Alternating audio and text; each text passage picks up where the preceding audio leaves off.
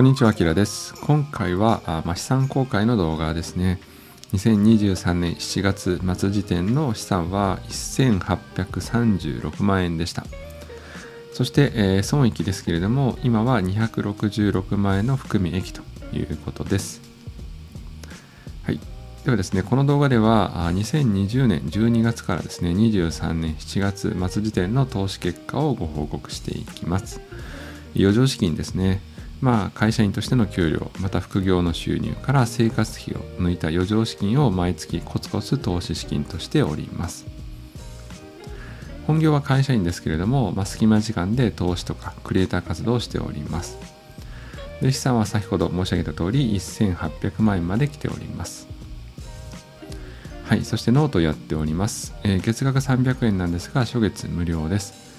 今回の投資内容にあるように、資産を増やしていくためにコツコツと投資をしています。ただ、それは毎月の積み立て投資ではなくて、自分の判断でチャートを見ながら買っています。何をどういう考えのもとにいくらぐらい買っているのかっていうのを決断したとき、つまり売買をしたときには、即日または翌日以内にはきちんと記事を書いてアップしています。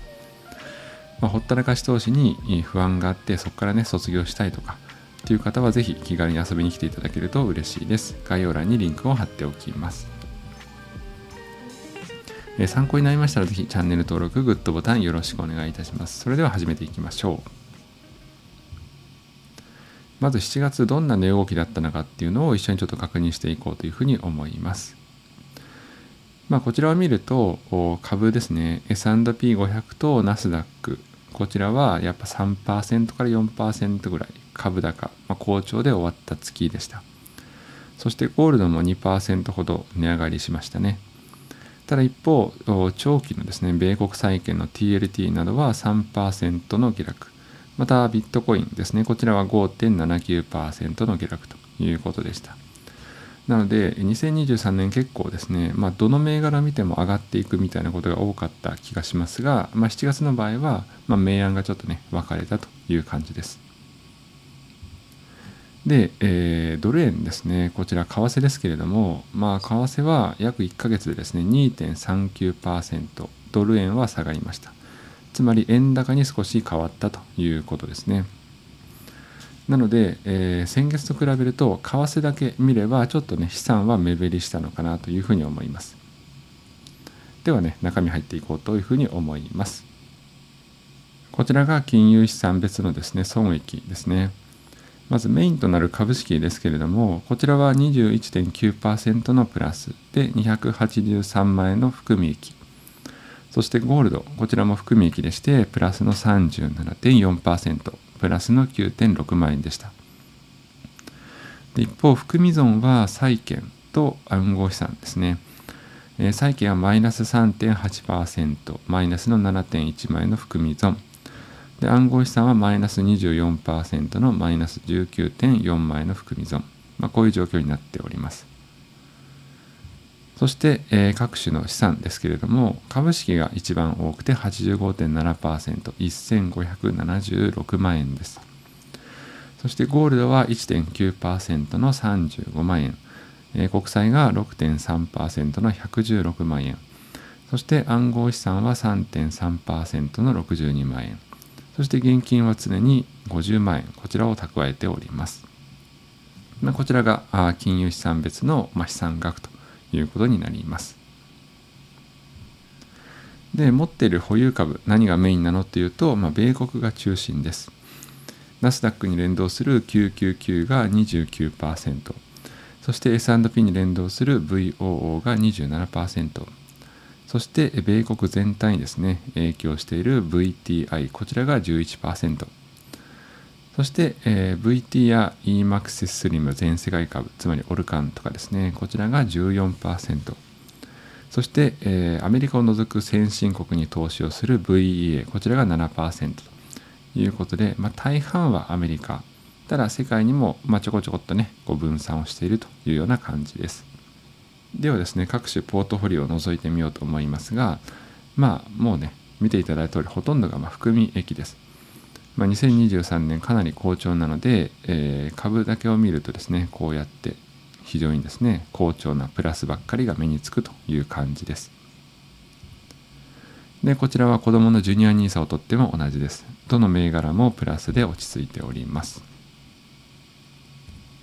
で債券ですね、トータルとしてはマイナスですけれども、これも銘柄によりけりですね。2022年にかなりね債券下落したので、その影響も大きいかなというふうに思います。そして2023年も今のところまだ上がっておらず、ただねバーゲンセール状態なので債券ほぼね毎月買っております。そしてゴールド、逆に好調ですね。もうプラスの 30%、40% っていうものを見られます。でこれはもうゴールドね数年前に買っていますんで、今ねこういうふうに含み益になっております。で今価格がね高すぎるのでちょっと買ってはいないです。もうちょっとね安くなればまたゴールド買い始めようかなというふうにも感じております。はい、これがですね直近1年間の資産の推移ですね。前回も少しお話ししたかもしれませんが、昨年末の含み損85万円っていう時と振り返るとですね、今260万円の含み益ということで、どれだけね、投資を長期で持つか、これが大事だというのが分かりますね。なので今はずっとね長期保有やっておりまして、266万円まで含み益が増えております。でこちらは資産額と含み益、含み損の推移ですけれども、まずこのラインはこれ資産額を表しています。今評価額は冒頭申し上げた通り1800万円ほどになっていて、含み益、含み損はですね昨年はほとんどあんまり含み益もなく、どちらかというと含み損の方が目立つような年でしたが、今年はねもう含み益がぐーんと目立っている年で非常に好調です。で今後の目標ですけれども、まずは5000万円ですかね。これは2028年をめどに達成できるんじゃないかなというふうに思っています。でこの後仕事を続けるかどうかは分かりませんが、だいたい5000万円から1億円、こちらの間のどこかでセミリタイアをして、ゆっくりね仕事をしながらも、自分の時間を大切にしながら暮らしていこうかなというふうに考えています。はい、では今月何をしたかということですが、VT、VOO、QQQ、こちらをメインに購入してきました。で基本は第1、第3土曜日に検討していますが、例えば8月とかはですね決算続きますので、そのばらつき、不確実性を配慮するためにですね毎週投資判断をするような月もあります。で先ほどお伝えした通りメインはですねアメリカのインデックスが中心です。ただそれ以外にも割安な金融資産があれば買ったりもしています。そして暗号資産ですね、こちらも将来どうなるか分かりませんが、期待枠ということで毎週1000円ずつビットコインとイーサリアムを買っています。なので月でいうとこちらは1万円ぐらいということですね。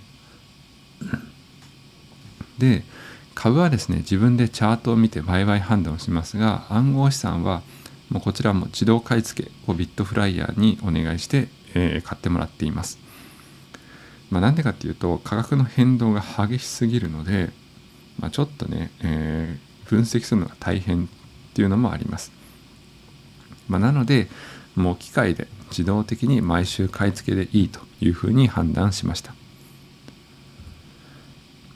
そして今月 TLT、債券をですね結構買っています。先ほども触れましたが2022年はですね、最高値から 35% 以上下落して、こちらかなりの割安です。で債券が 35% も下がるっていうのはこれはもう150年ぶりぐらいだそうです。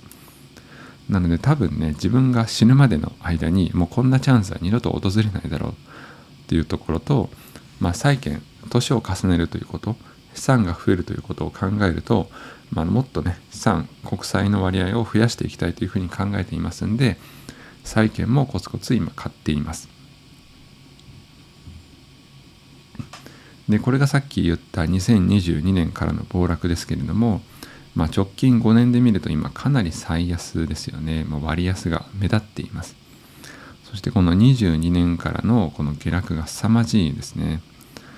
なので、これをね考えると、利退後も踏まえて分散投資を加速するなら今だということで、債券も結構積極的に買っています。でまた7月はですね、高配当株、こちらも買いました。 SPYD、HDV、VYM、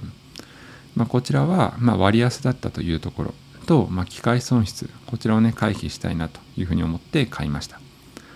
さっき言った通り、セミリタイアまでですね、もう10年は切っております。で、高配当株は下落していい買い時だったので、買いました。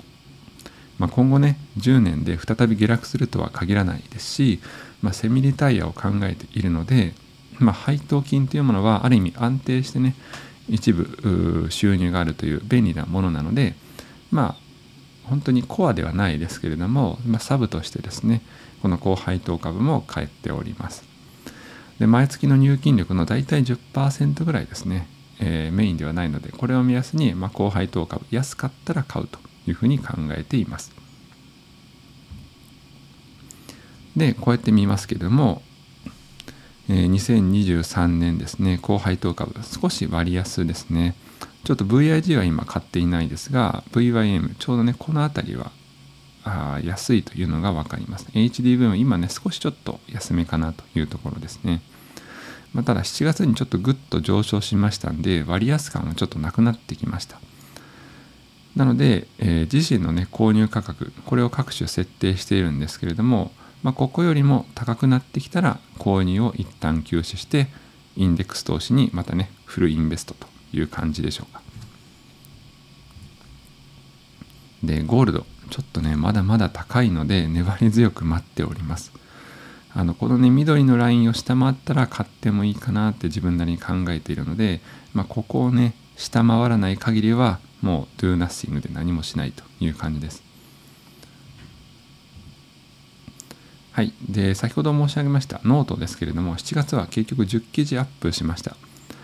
こういうふうにね何を買ったかのっていうことを解説したものもあれば、ミニコラムですね、そういうものも書いたりしています。これが7月は10記事でした。初月無料なので、1ヶ月以内に退会されれば、お金がかからないかと思いますので、気軽に覗いてみていただけると嬉しいです。ということで今月もですね資産公開やってきました。で6月の資産公開と比べるとですね、7月は181万円ほど増えました。でこれはあまりですね含み益はほとんど増えていないので、どちらかというと入金ですね、入金のだけで181万円増えたというふうに解釈していただいた方がいいかなというふうに思います。で、円高でも怖くない、複利は為替に勝つということで、為替ね7月8月ちょっと激しい気がしますけれども、それでも基本的には為替は考えずにコツコツと投資をしていけば問題ないというような内容を解説しております。為替リスクって何なのとか、為替リスクはちょっと怖いなって思っている方は、ぜひこちらの動画を見ていただけるとモヤモヤがスッキリするかなというふうに思います。7月あなたの資産はいかがだったでしょうか。同じような推移をね示している方もいらっしゃれば、何かね個別株がぐーんと上がって、増えた方もいらっしゃるかと思います。いろいろあるかと思いますけれども、ぜひですねあなたの資産こうなりました、ああなりましたということを書いてもよければ、ぜひコメント欄にですね書いていただけると嬉しいです。では今日もご視聴いただいてありがとうございました。良い一日を。